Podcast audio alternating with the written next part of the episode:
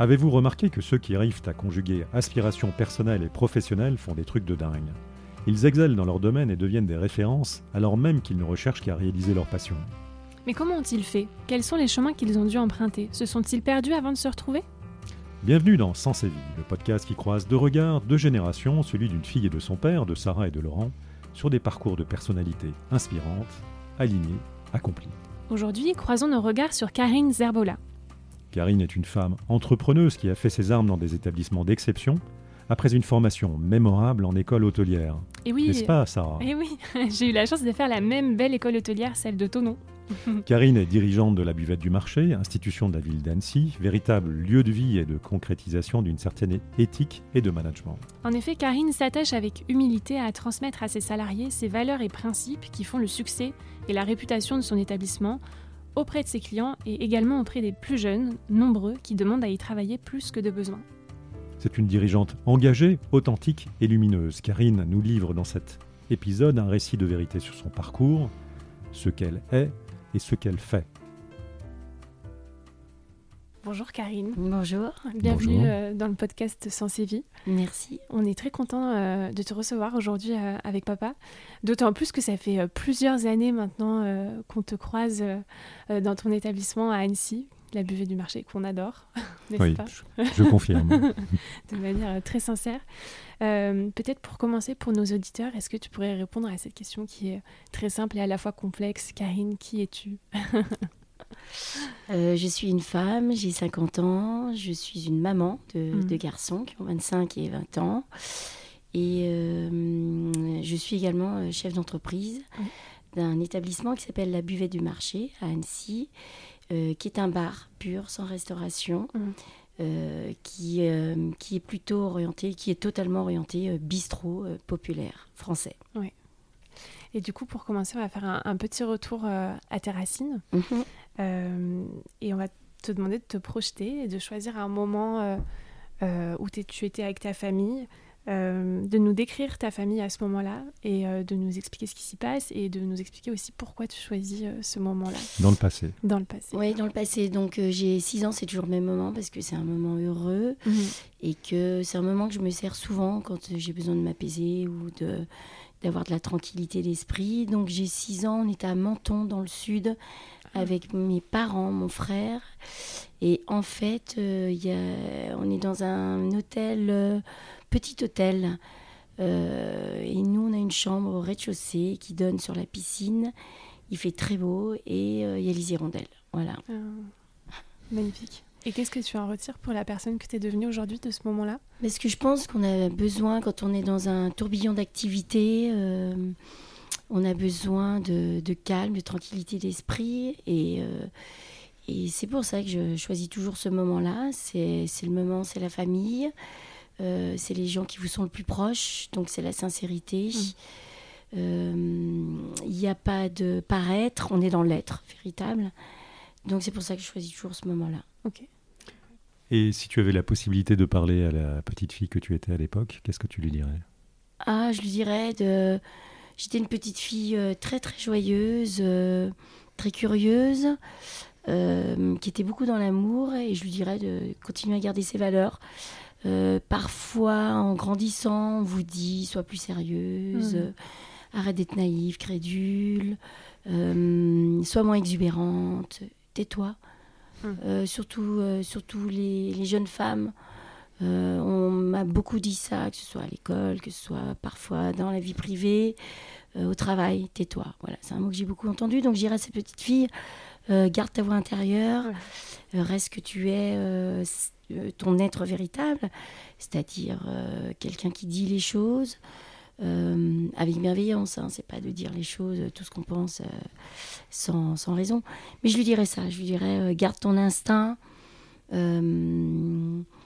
Fais-toi confiance et, crois à tes valeurs qui sont de dire que la vie est belle et qu'il y a beaucoup de gens, de belles personnes autour de toi. Voilà, le, mot méfie-toi, ne fais pas confiance, sois forte. Non, j'y crois pas trop. Quoi. Euh, de croire en, en les autres, de voir les bonnes personnes, de croire en son instinct. Je lui dirais ça à cette petite fille, de, de se faire confiance. Et pour revenir un peu aux relations que tu avais avec ta famille, quelles relations tu entretenais avec ton papa, avec ta maman, tes frères et tes sœurs, si tu, si tu en as? Oui, j'ai un frère qui est mhm. mon aîné de 5 ans. Donc avec mes parents, euh, une relation merveilleuse. Ce sont des, des gens qui, ont, euh, qui sont issus de la société très très pauvre, ultra pauvre, tous les deux. Euh, la société d'après-guerre. donc des gens qui ont connu la faim, qui ont connu la difficulté de se loger, juste avoir un toit sur la tête. Euh, c'était euh, l'après-guerre, donc euh, des conditions sanitaires difficiles aussi, pas le confort qu'on a aujourd'hui. Donc des travailleurs, des mm. travailleurs avec des valeurs très très simples, des belles valeurs, quoi, l'amour, le travail, le respect, et des, des, grands travailleurs, mais avec une valeur de famille, c'est-à-dire qu'ils ont toujours eu la vie professionnelle, mais une grande vie privée. On a beaucoup euh, voyagé. Ils, ont, ils nous ont tout donné à mon frère et à moi. Ils n'avaient pas de sous. Mm. Mais ils nous ont envoyés aux États-Unis parce qu'il fallait parler anglais. Euh, il fallait découvrir le monde. Donc, c'est dans les années 90, euh, début des années 90. Donc, à l'époque, le dollar était très cher. Mm. Mais mes parents ont toujours cherché à se cultiver par eux-mêmes parce qu'ils ont arrêté l'école à 14 ans. Et pour eux, c'était une chance de, pouvoir accéder à tout ce monde-là, l'enseignement, le voyage. Donc, ils ont beaucoup économisé pour nous, nous faire découvrir le monde, qu'on sache parler parfaitement anglais. Et euh, donc voilà, c'est des personnes euh, euh, pragmatiques et très intelligentes et très aimantes. Hmm. mon frère un peu plus compliqué. Euh, c'est mon frère aîné, c'est le garçon. Donc élevé comme un, un, aîné, comme un garçon. Euh, euh, voilà, un peu plus compliqué, mais chacun a fait son chemin comme il l'entend. Est-ce que ces relations justement avec tes parents et avec ton frère ont joué après dans ton parcours de vie et dans ce que tu es devenu aujourd'hui? Oui, forcément, parce que euh, j'ai une maman qui est extrêmement moderne et euh, très entrepreneuse, euh, très organisée. Et oui, parce que quand j'avais pas spécialement confiance en moi dans le monde de l'entreprise, elle me disait Mais si, vas-y, fais-toi confiance, tu vas y arriver, regarde. Tous ceux qui ont entrepris, c'est qu'ils ont commencé un jour et ils sont pas plus intelligents que toi. Donc, elle était très motivante, encourageante. Donc, oui, forcément, euh, si j'avais pas eu cette maman, peut-être que j'aurais été euh, quelqu'un de plus euh, sage au travail et je serais restée salariée, ce qui, ce qui aurait été très bien. J'ai eu été salariée, j'ai beaucoup aimé ma vie aussi, parce que j'ai rencontré des patrons exceptionnels. Donc, dans les deux cas, ma vie m'aurait plu. Mais oui, ils m'ont influencée puisque elle, elle était très encourageante et mon papa euh, très intelligent dans le monde du travail. Donc il m'a transmis tout ça. C'était un grand pédagogue en plus, mmh. euh, très patient et qui aimait transmettre. Donc il m'a transmis ça aussi, mmh. euh, le goût de, de passer aux autres générations notre savoir. Et justement, pour rebondir sur euh, les différentes étapes que tu as connues dans ta vie, est-ce que tu pourrais nous rappeler les, étapes clés de ta vie, aussi bien pro que perso, pour, euh, pour, que nos auditeurs te connaissent un petit peu plus? Mais il y en a eu plein, et plein de merveilleuses, en fait que des merveilleuses, parce que même si parfois il y a eu des difficultés, euh, tout arrive pour le mieux. Mm.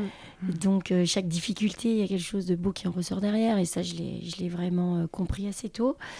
Ben, personnellement, il y a eu ces voyages aux États-Unis quand j'avais 16 ans. Euh, il y a eu deux, deux étés. Donc, euh, eh ben, euh, c'était exceptionnel. Donc, des voyages clés où on se rend compte que tout est possible. Il n'y a pas de limite, il n'y a mm. pas de frontières, ni géographiques, mais ni dans la tête. et puis, les moments clés. Le premier, professionnellement, j'ai travaillé au Royal à Evian, qui appartenait à monsieur. voilà, je l'ai oublié alors que je l'ai mis. À monsieur Ribou. Euh, donc c'est le groupe euh, Evian. Mm. Et euh, c'est un moment clé professionnellement. Encore une rencontre avec un homme qui aime transmettre la bienveillance. Et là, je pense que ça a été la, clé de départ de ma vie professionnelle sur les valeurs que j'avais envie de, d'appliquer dans le monde du travail. Mm-hmm. Antoine Ribou. Antoine Ribou. Le père. Oui, le père. Mm. un homme très très connecté avec ses salariés, mm. très transparent sur ses projets, qui expliquait, qui, expliquait euh, ses ambitions, ce qu'il allait faire. Et J'ai travaillé en 89 chez lui. Euh, et il avait. En fait, je ne me rendais pas compte de l'homme qu'il était, parce que j'avais que 18 ans. Mm. Mais euh, tout s'est imprégné en moi et je l'ai compris plus tard. Que j'ai appliqué ce que j'ai vu sans m'en rendre compte et maintenant je l'applique en m'en rendant compte. Mm. Euh, cette façon de, de toujours avoir des projets, de les partager avec ses salariés. À l'époque, au Royal, il y avait 600 salariés Oui. parce qu'il y avait l'hôtel Hermitage et le casino Mhm. d'Evian. Donc c'était 600 salariés. Il nous expliquait tout le temps ce qu'il allait faire. Et euh, déjà, c'était incroyable. C'était l'année où euh, il était très ami avec Monsieur Rostropovitch, euh, le vieux- célèbre violoncelliste, Mhm. qui a joué sur le mur de Berlin quand euh, le Ah, mur ouais. a été Ah détruit. Et euh, c'est l'année où j'y étais, c'était l'année où il a construit la Grange au Lac, qui est un opéra. Et c'est l'année où il a lancé les Masters d'Evian pour les femmes.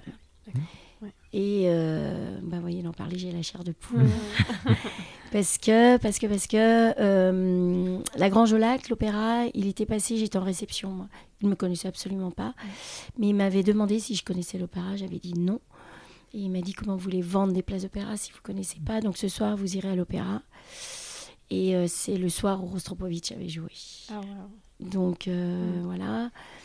Et euh, pareil, c'était le premier à avoir monté un spa dans un hôtel de luxe. Et pareil, un jour, il me dit Est-ce que vous savez ce qu'on y vend? Je dis non. J'avais passé la journée au spa à essayer tous les massages. Et en fait, j'ai compris que euh, pour que les salariés euh, soient impliqués, et ben, déjà, il faut de la considération, de la bienveillance, mais surtout qu'ils sachent ce qu'ils vendent et pourquoi. Mm. Eh oui. Donc ça, ça a été la première rencontre. Ensuite, une deuxième rencontre euh, euh, à Saint-Tropez, dans un restaurant de luxe, hôtel-restaurant, chez Madame de Sépubus, qui s'appelait La Mandarine. Ah oui, je vois bien. Et Oui. pareil, une patronne exceptionnelle. Mm. Euh, j'ai beaucoup, beaucoup appris. Donc, petite structure. Mais euh, comme mes parents, euh, sens pratique. Euh, et j'ai appris, le, on sait tout faire, réparer le joint de la piscine, mais aussi accueillir les célébrités, le respect, le, le silence. J'ai appris le silence, comment se comporter devant des personnes. Et voilà, j'ai appris tout ça. Donc, deuxième rencontre déterminante pour ma vie professionnelle mais aussi personnel, parce Ouais. que j'en ai retiré plein de choses. Mm, bien sûr. Mm. Quel frein ou, ou croyance euh, limitante est-ce que tu as dû lever justement pour euh, arriver à ce que tu fais aujourd'hui et ce que tu es? Si tu en as eu, bien Alors, il n'y en a pas eu beaucoup, parce que, en fait, de façon instinctive, euh, j'ai fait confiance à ce que je pensais ou à mes actions. Euh, maintenant, avec l'âge, j'ai appris à les ordonner et, euh, et être en conscience de ce que je fais. Mais à l'époque, je faisais tout par instinct. Donc parfois, je me trompais, mais c'était pas grave. Mais il y avait euh, une énergie débordante et un grand instinct. Euh, maintenant, je me rends compte que toutes les rencontres exceptionnelles que je fais, euh, peut-être que c'est pas dû au hasard. Mm. C'est plus dû à un comportement qu'on a et certainement une. Alors, ça peut paraître mystique, mais euh, je crois pas à une attirance attractive euh, de nos bonnes ondes. Mm. Maintenant, avec l'âge, à 50 ans, je pense que c'est ça. Et du coup, je travaille encore plus sur euh, sur l'être. Parce que je suis persuadée que plus on est dans l'être véritable, plus on, ren- on rencontre des belles personnes.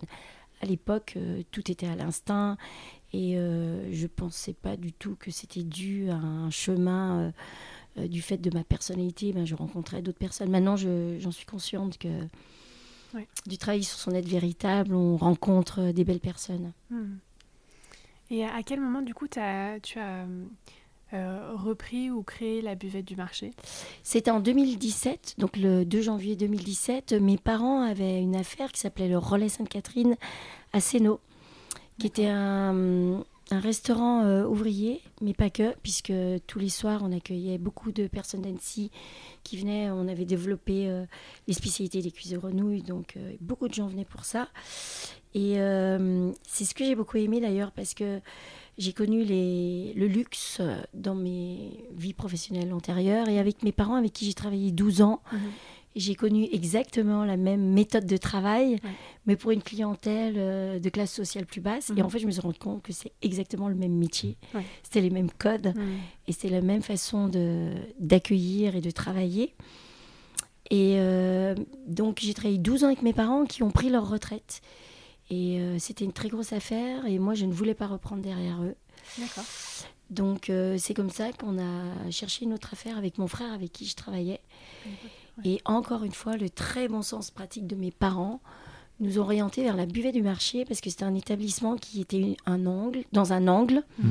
Et mon père m'a toujours dit il faut prendre des affaires d'angle Ah, qui étaient abritées. Et il m'a dit quand il pleuvra ou quand il neigera, vous serez à l'abri et qui était orienté euh, soleil. Mm. Ouais. Il m'a dit pour notre métier, il faut du soleil. Et euh, c'était un établissement qui recevait, c'était un vrai bistrot de quartier avec beaucoup de, de personnes alcooliques. Et euh, mon frère et moi qui avions fait des hautes études, on est Berck, Mm. ça ne nous correspond pas. Et encore, c'est là où on voit qu'il n'y a pas besoin de faire des études pour être intelligent. Mm. Ce que mes parents nous ont dit, mais euh, vous en ferez ce que vous, vous déciderez d'en faire. Ouais. C'est l'emplacement qui est important. Donc encore une fois, un grand respect pour mes parents Mm. qui n'ont pas fait d'études, mais qui ont un sens pratique des affaires euh, fort. Mm. Donc c'était en 2017.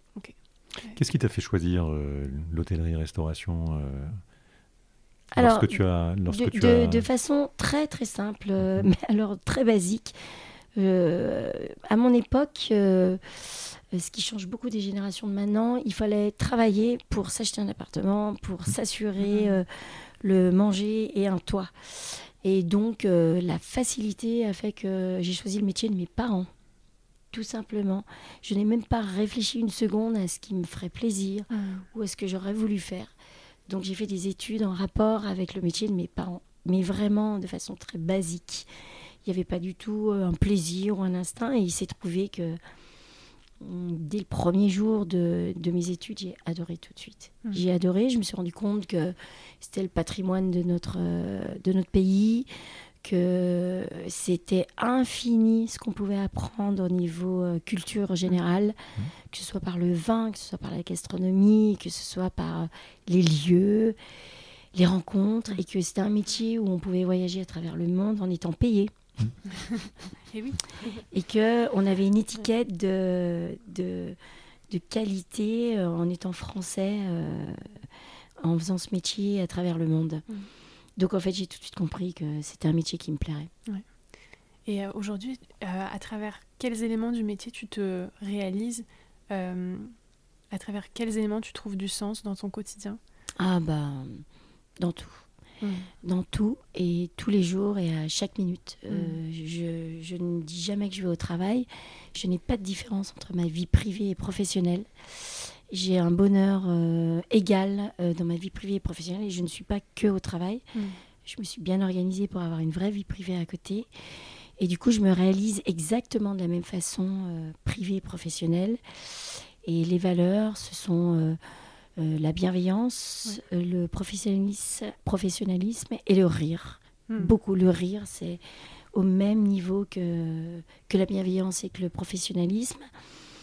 Et je me réalise euh, avec la relation avec les clients et avec mon équipe de travail. Ce n'est absolument pas une souffrance euh, de manager. J'ai 15 salariés et c'est un bonheur absolu que de les voir évoluer, que de les voir changer, que de les voir, euh, de comprendre ce que c'est que de, que de travailler et d'avoir une relation avec les clients, d'échanger, d'apprendre et de, de partager euh, autant de sentiments. Mm.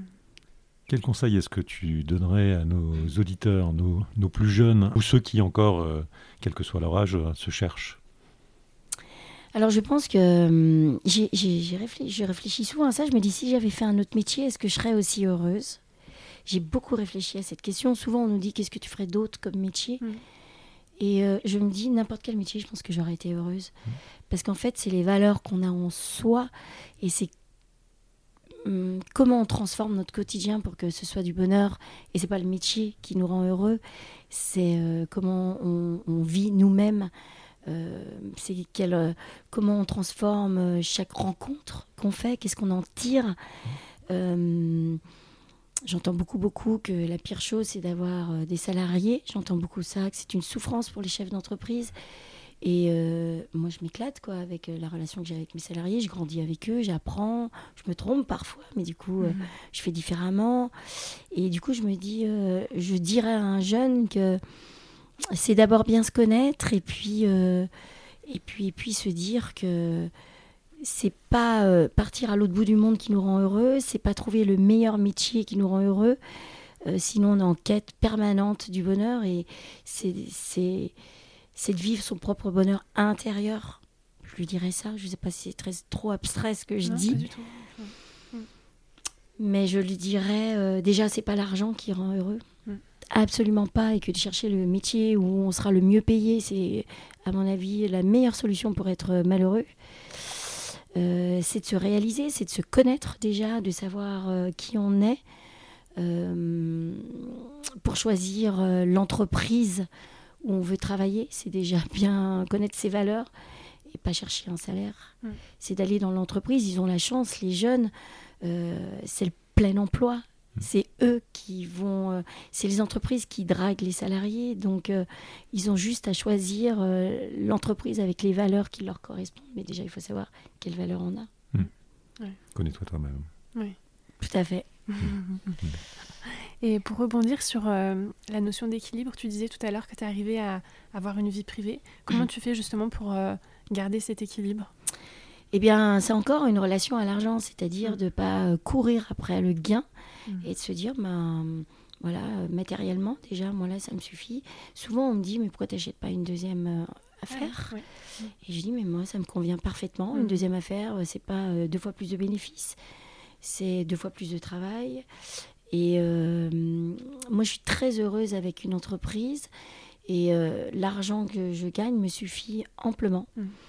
Euh, et puis, et puis comment je fais? Eh ben, c'est ça, c'est de ne pas courir à développer plus, c'est de se dire, ben voilà, ma limite, elle est là, Mhm. et je m'y tiens. Et puis, c'est de se fixer des objectifs. Longtemps, j'ai dit, je vais essayer de prendre un week-end complet par mois. Ouais. Et je le mets en place. Et j'y arrivais jamais. J'y arrivais jamais. Et donc, j'ai fait l'inverse. J'ai dit, je bloque cette date-là. Et quoi qu'il arrive, je pars. Mm. Et en fait, c'est comme ça que j'ai trouvé des solutions. Parce Mm. que quoi qu'il arrive, je, je- je- je- c'est un contrat moral. Mm. Et euh, ben, du coup, les solutions arrivent. Et les solutions n'arrivent jamais dans l'urgence, elles arrivent quand on est calme, euh, quand on est organisé. Et puis c'est de déléguer, de se dire, euh, c'est de trouver l'équilibre euh, quand on délègue. C'est-à-dire de pas trop déléguer, parce Mm. qu'il faut quand même un capitaine, mais c'est de pas tout contrôler non plus. Oui. Et puis de se dire que la vie privée, elle est indispensable. C'est sûr. Enfin, moi, j'ai toujours voulu voir grandir mes enfants, Mm. j'ai toujours euh, privilégié ma vie amoureuse. euh, enfin, on n'est pas. on se- Enfin, moi, je me définis pas du tout par mon entreprise. Absolument pas. Ouais. Quelle est ta devise, Karine? Je crois que c'est la phrase que j'ai dit tout à l'heure. Tout arrive pour le mieux. Hmm. Euh, le, le Covid euh, m'a appris ça. Euh, le soir, c'était 20h. Quand on nous a appris, c'est un client qui m'a appris que je fermais à minuit parce qu'on travaillait, on n'écoutait pas les infos. Ouais. Et euh, j'ai pas compris. Je crois que j'étais dans un déni total parce qu'on savait bien que, que ça allait arriver. Hmm. Et euh, je crois que j'étais vraiment dans un déni. Je dis, bah oui, je ferme à minuit. Me dit, non, mais tu fermes à minuit pour une période indéterminée. Et en fait, le choc a été rude parce que tout de suite, euh, en tant que chef d'entreprise, le mécanisme se met en place. Qu'est-ce que je fais de ma marchandise? Euh, Mais comment ça, je ferme à minuit? Ça veut dire que demain, euh, je n'ouvre pas. Qu'est-ce que je fais de mon équipe de travail? Et tout de suite, mais comment je vais payer mes, mes fournisseurs? Et très vite, on comprend que c'est mondial. Euh, on sent nos élus un peu perdus aussi, donc euh, il y a une petite panique qui s'installe. Ça veut dire qu'on va pas être guidé. Je comprends très vite qu'il n'y aura pas d'aide financière. Au premier Covid, il n'y a pas eu d'aide financière. Ouais. Au premier confinement. Et là, tout arrive pour le mieux. Parce que justement, les solutions arrivent, et surtout matériellement. C'est-à-dire que je me suis dit, soit je tombe gravement malade parce que je voyais l'argent qui sortait, parce que vous avez un delta entre le temps où l'entreprise se ferme Mm. et le temps où vous finissez de payer vos fournisseurs, les charges bien sûr. salariales, tout ça. Il y a un delta de deux mois. Il y a zéro centime qui rentre et pourtant tout sort. Et je me suis dit, bon, alors, soit euh, euh, je tombe malade et euh, ça va pas aller bien, Mm. soit euh, je lâche prise. Donc, euh, les, les dizaines et dizaines de livres que j'ai lus où j'ai jamais réussi à lâcher prise, ben là, j'ai lâché prise.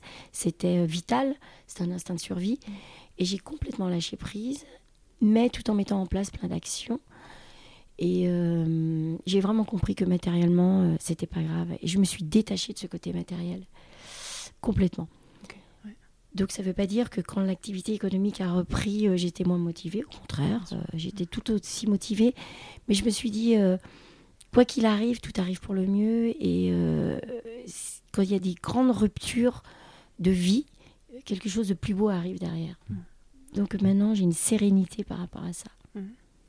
Et comment est-ce que tu as des méthodes pour te ressourcer, d'autres activités que tu fais peut-être en parallèle?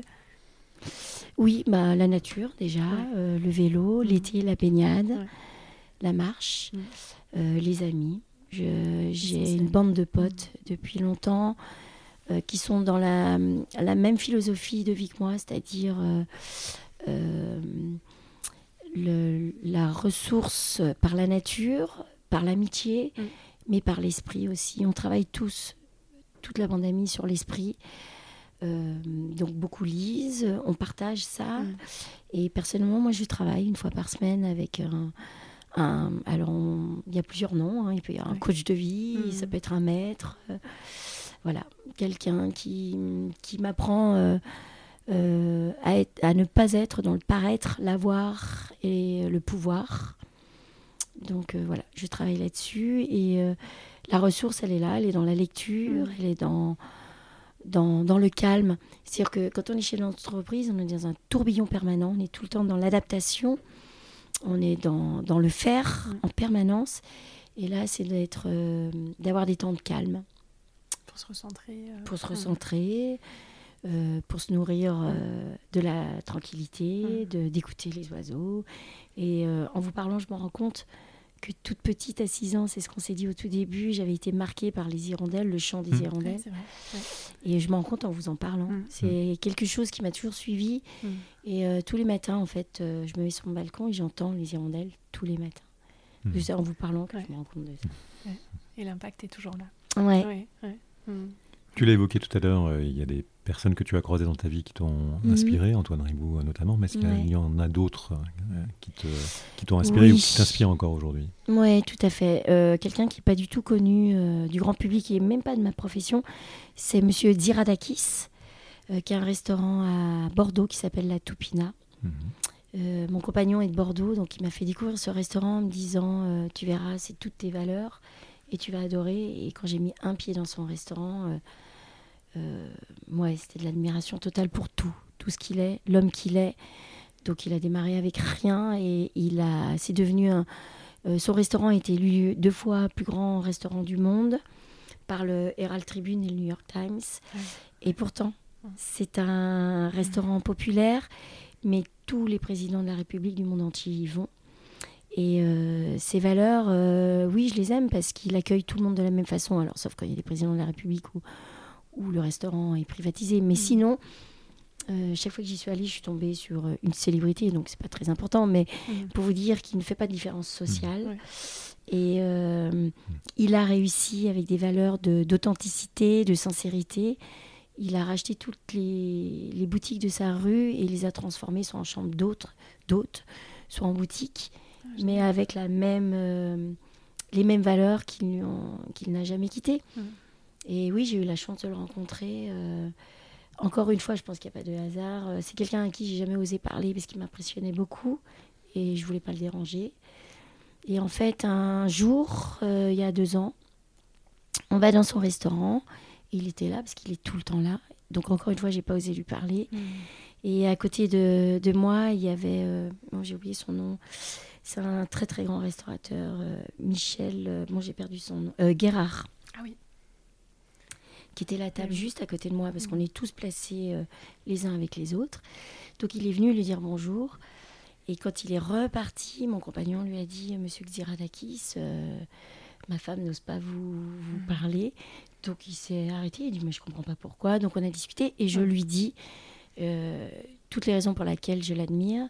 Et en particulier euh, les détails de son restaurant. Il y a une multitude de détails dans son restaurant. Il y a un bouquet de fleurs à l'entrée qui est enrubanné dans un papier journal Mhm. pour accueillir les clients. Et euh, toute, toute euh, sa vaisselle est gravée à son nom, mais le détail, c'est qu'elle est gravée sous les assiettes. Et, et moi, dans les restaurants, c'est la première chose que je fais. Je regarde si mm. c'est gravé. Et puis souvent, c'est gravé sur l'assiette. et lui, c'est gravé dessous. Mm. Et euh, ce qui, euh, je trouve, c'est très imagé de sa personnalité, l'humilité. Mm, Donc je lui raconte tout ça. Et là, il me dit, je viens de raconter tout ce que vous venez de me dire à mon successeur à qui je vends. Ah. Et il était dans la petite pièce à côté. Et en fait, il s'était levé pour dire bonjour à monsieur, à monsieur. Mais en fait, il était en train de raconter tout ce que je venais de lui dire à son successeur.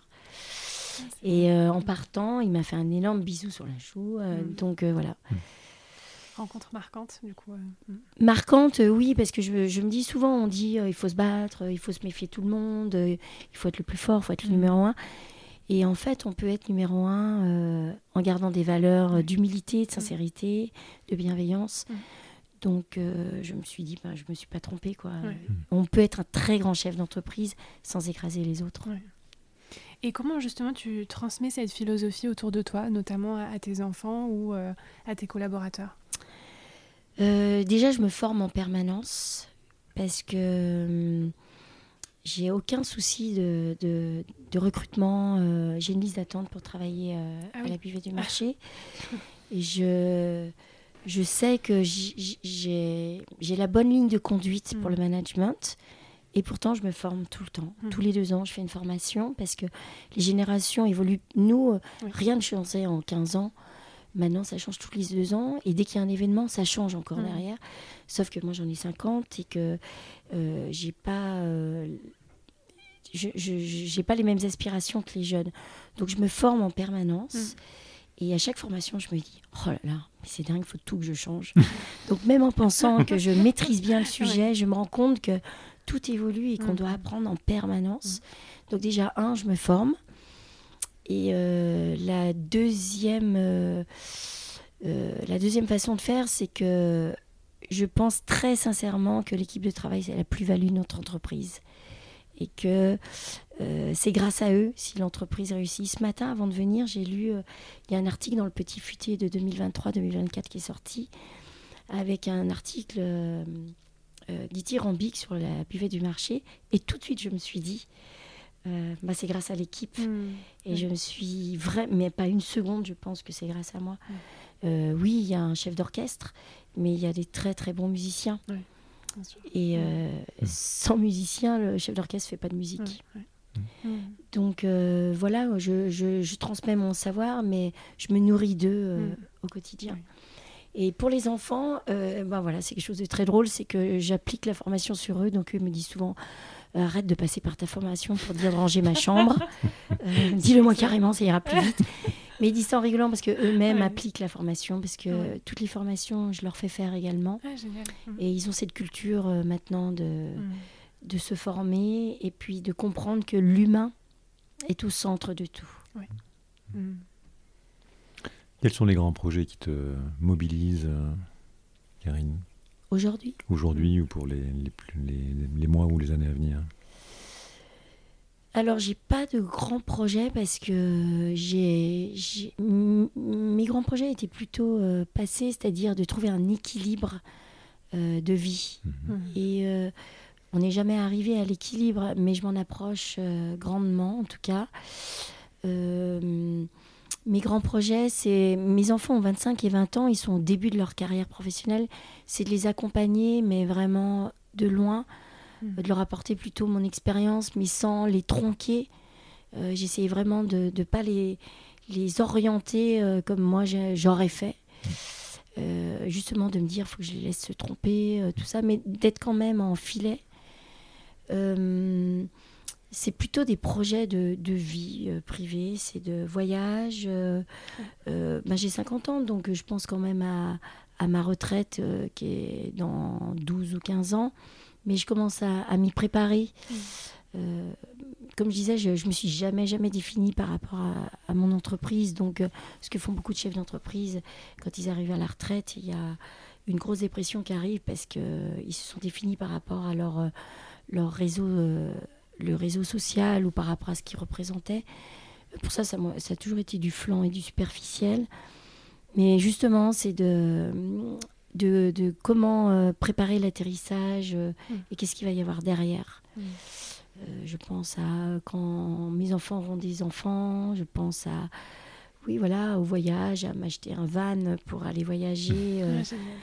pour aller voyager. je pense plutôt à ça. Hmm. Parce que l'entreprise, elle roule. j'ai vraiment pas envie de me développer plus. Et c'est de vraiment travailler sur, sur travailler encore plus sur l'être. Alors peut-être un projet euh, de transmission, comment transmettre ses valeurs. Ça, ce serait un projet. Un beau projet. Un projet de comment formater pour transmettre euh, ça. Mais en, euh, en, dehors de mon entreprise. Et puis syndicalement, je suis très impliquée syndicalement pour ma profession. Ça pourrait être un projet aussi de, de, de me dégager du temps pour, pour pouvoir défendre très correctement notre profession qui en a besoin, mhm. parce que dans cette période où on vit, il y a une transformation où on est passé du non écolo ou tout écolo, et où nos entreprises euh, qui vivent beaucoup du tourisme euh, sont, sont pointées du toit euh, comme, comme un créateur de, de pollution. Mhm. Donc c'est peut-être de montrer autre chose par le mhm. biais du syndicat justement, de dire que nos entreprises sont plutôt une création de liens sociaux euh, et, puis, en réalité, on représente 8% euh, du PIB national et 11% du PIB européen. Donc, euh, j'ai cette casquette-là aussi qui me plaît beaucoup, parce que du coup, je rencontre des chefs d'entreprise de toute la France et même d'autres pays. Et c'est de, de s'intéresser à leur vision à eux, ce qu'ils mettent en place sur leur territoire c'est aussi une chance de rencontrer beaucoup d'élus politiques et justement de leur expliquer euh, que nos métiers, ce n'est pas que d'ouvrir un tiroir caisse. C'est bien au-delà de ça, c'est aussi euh, proposer des jobs euh, souvent à des jeunes qui sont de notre territoire et c'est souvent leur, première, leur premier job, c'est leur première rencontre dans le monde de l'entrepreneuriat. Et puis, c'est aussi former nos chefs d'entreprise et leur dire que la bienveillance, c'est pas un gros mot. Hmm. Et peut-être leur dire qu'en étant bienveillant, on fait plus de chiffre d'affaires. Hmm. Donc voilà, c'est ça aussi les projets. Génial. Euh, du coup, on arrive à la fin, euh, à la fin de cet échange et on va euh, te demander de te prêter à, un nouvel petit exercice de projection pour terminer. du coup, on, voulait t'inviter à fermer les yeux quelques secondes et à te projeter dans 10 ans ou plus, ou moins, 10-15 ans, dans un lieu inspirant et de nous décrire quel est ce lieu et qu'est-ce que tu y feras. Ah bah, il vient tout de suite. C'est dans mon van avec mon hmm. compagnon. Euh, alors peut-être un chien, mais on hésite parce que c'est beaucoup de contraintes. c'est vrai. Et c'est à Bidar. Ah c'est à Bidar, donc qui est juste à côté de Biarritz, qui est un tout petit village euh, dans le Pays Basque. Hmm. Et Bidar parce que parce que parce que on y va souvent et que euh, le paysage est sublime. Euh, depuis, il y a un petit banc qui est au sommet d'une falaise à Bidar. Et on y voit toute la côte basque. Euh, alors quand il fait beau, hein, parce que dans le... Ils disent que c'est pas vrai, mais dans le Pays basque, il y a souvent du mauvais temps. Mais quand il fait beau, on, a la vision dégagée jusqu'à Saint-Sébastien. Et, et parce que on se trouve tout petit devant la nature, devant cet océan qui est tout puissant, que les couleurs sont belles. Et une deuxième raison plus pratique, euh, parce que j'aime énormément comment le maire de Bidar euh, a développé son village. Mmh. Euh, il a réussi à créer un équilibre entre le tourisme, les, la tradition, la vie économique et les habitants. Et, et on y va depuis 15 ans et j'ai vu cette évolution et le vivre ensemble est possible. Et c'est un vrai exemple de réussite. Et d'ailleurs, je lui ai écrit sans le connaître je lui ai écrit euh, toute. Euh, enfin, je l'ai écrit pour le féliciter, encore une fois en détaillant tout ce que j'avais pu euh, remarquer. Mm. Et j'ai signé par mon prénom et mon nom, mais j'ai fait exprès de pas mettre mon téléphone pour pas qu'il pense que j'attendais des remerciements. Et un mois plus tard, j'ai reçu un colis de bidard du maire. qui m'avait envoyé des tasses, des carnets, tout ça, et avec une très belle lettre. Ah euh, de remerciements en disant que c'était par des témoignages comme le nôtre euh, que ça le poussait à continuer euh, dans ce sens. Mais oui, dans dix ans, je me vois à, Bidar. alors, pas pour y vivre parce que j'aime Annecy. Mais, périodiquement. Hmm. Génial. c'est une belle illustration également de ce qui peut être fait au niveau d'une collectivité. Donc c'est un complètement. Exactement. Merci beaucoup, euh, Karine, pour cet euh, échange. Merci à vous. Extrêmement riche, euh, qui illustre bien qu'un café du commerce est un lieu se passe énormément de, choses, énormément de rencontres, un lieu de socialisation, un lieu de management, un lieu de réussite professionnelle et personnelle. Donc, quand on a une parfaite illustration. Merci beaucoup pour ce témoignage. Oui, un grand merci. Et petite dernière question, si jamais nos auditeurs souhaitent te contacter, euh, alors déjà, ils peuvent venir te retrouver à, la, buvette. du marché. Mm. Et sinon, est-ce qu'il y a peut-être une adresse mail ou une page LinkedIn sur laquelle euh, ils peuvent te joindre? Oui, bien sûr. Et bien, euh, à mon adresse mail. Et donc c'est K comme Karine, Zerbola, Z-E-R-B-O-L-A, gmail.com. Magnifique. Merci beaucoup. Un grand merci. Merci à vous.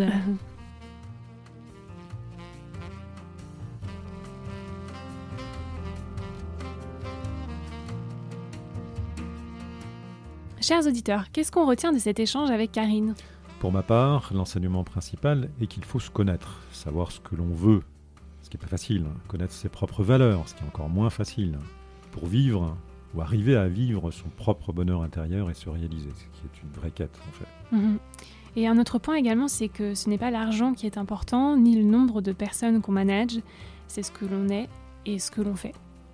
Ainsi, bien qu'un regard extérieur d'un autre dirigeant pour lui dire de continuer à croître, de créer un nouvel établissement pour euh, euh, bénéficier de l'expérience acquise, pour générer plus de chiffres d'affaires. Karine, au contraire, a choisi de se contenter de ce qu'elle a, parce que ça répond à ses besoins, en fait, ce seul établissement.